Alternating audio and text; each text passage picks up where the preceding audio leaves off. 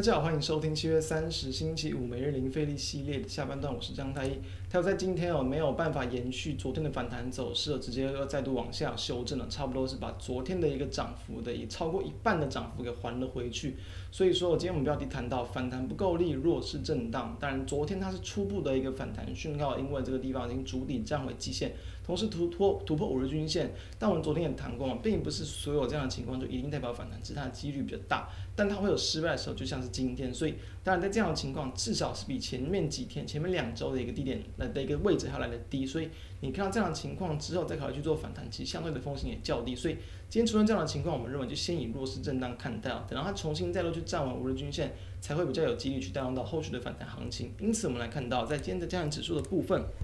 哦，开平之后走低嘛，走弱，然后这午盘是持续的往下扩大跌幅，所以收跌了一百五十五点。它其实这样这样的一个弱势的结构，哦，代表说又再度去延续了。那只要还没有去这个看到技术线型上，只要还没有去这个跌破季线，你当然是可以先以震荡来去观察。但是因为同步也是跌落到五日均线之下，所以有一点点好像要几乎就把昨天的红 K 棒给吞吞了回来。那这样的影响之下，你就要去更注重到选股的表现，就是说呢，即便盘中震荡，还是会有不错的个股的表现，所以。你就把目光去更放在个股身上，然后呢，你等大盘真正真的重新明显的止稳往上反弹，再开始去扩大你的资金持股比重，其实就会相对比较安全一点。所以我们就先来看到，比如说像是二六零三的一个长荣，那今天也是比较可惜的，而是再度去跌落到了一个五日均线跟季线之下。昨天这样的一根很强劲的涨停板，今天要在这个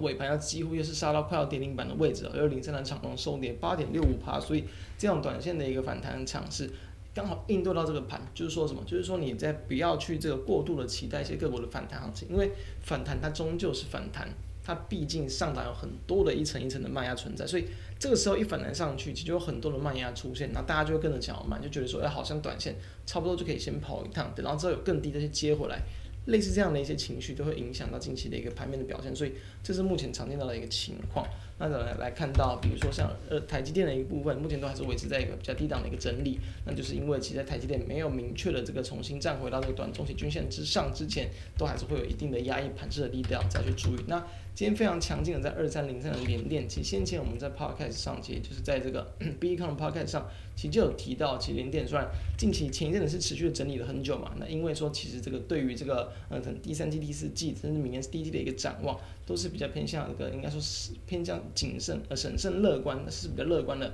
不过因为科技股的股价容易先行反应高一点，所以其他一一个慢慢震荡往缓缓步往往上垫高的几率会比较大。那今天我们可以看到，哎，确实就有出现一定的一个买盘，尤其在昨天的一个外资是大幅度的买超，也直接去推升到了一个股价，在昨天是呈现一个突破区间这里之后，今天直接往上跳空开高，所以有些个股它确实突破区间或是刚往上出量转强，有时候都会是一个机会，像昨天就是一个例子。当然，今天的一个位置。高点已经碰到了先前前波的高点，大概六十六十一块钱以上，就有点压了回来。所以这地方很多个股的区间震荡之下，你就怕去很强涨，碰到了前高位置，只要攻不过去，你还是要有一个主动去卖出的想法，这是比较应对到波段啊或是短线操作的一个概念。那我们再来看到。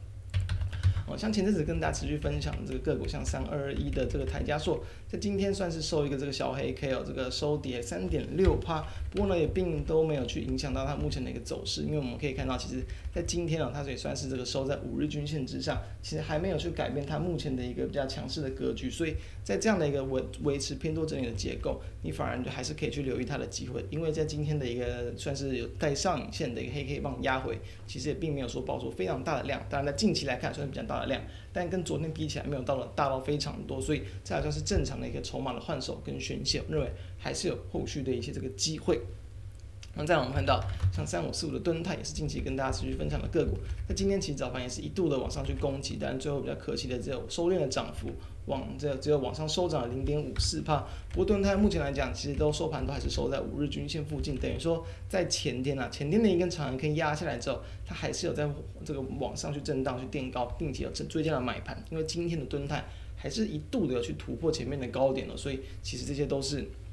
都还是有一定的一个市场关注度跟买盘的一些标的，让大家可以来去参考它目前的一个走势。那所以整体的一个台股的方向就跟大家谈到，其实今天可以看到啊，其实台股还算是比较偏向弱势，整体的结构还没有很有有效的来去化解前一波的一个这个跌势，所以应对到这样的一个这个结构跟情况，我们就要知道，其实台股在后续你还是不不应该去太过积极的追高，即便它去突破了一些短期均线的反压，除非是带非常大的量，而且类股都是很强劲的起涨，那会比较有机会。所以这样的过程之中，尽量还是减少这种盘面很强势的时候追高的幅度，反而是盘面比较恐慌，像今天这样的压回或是比较弱势的时候，或许会是更好的一个介入机会，就是别人在恐慌的时候，哎，你去勇敢。类似这样的一个态度来去应对这种弱势修正的盘，那就可以去持续观察后续到底是季线哦能不能撑住，还是说五日均线反压会持续压着，就是我们下周要去观察的重点。以上提供给大家参考。那如果觉得我们节目不错，都欢迎扫描我们的 QR code 加入我们的 Line，并且欢迎订阅我们的 YouTube 频道，那开启小铃铛收听 Podcast 的朋友们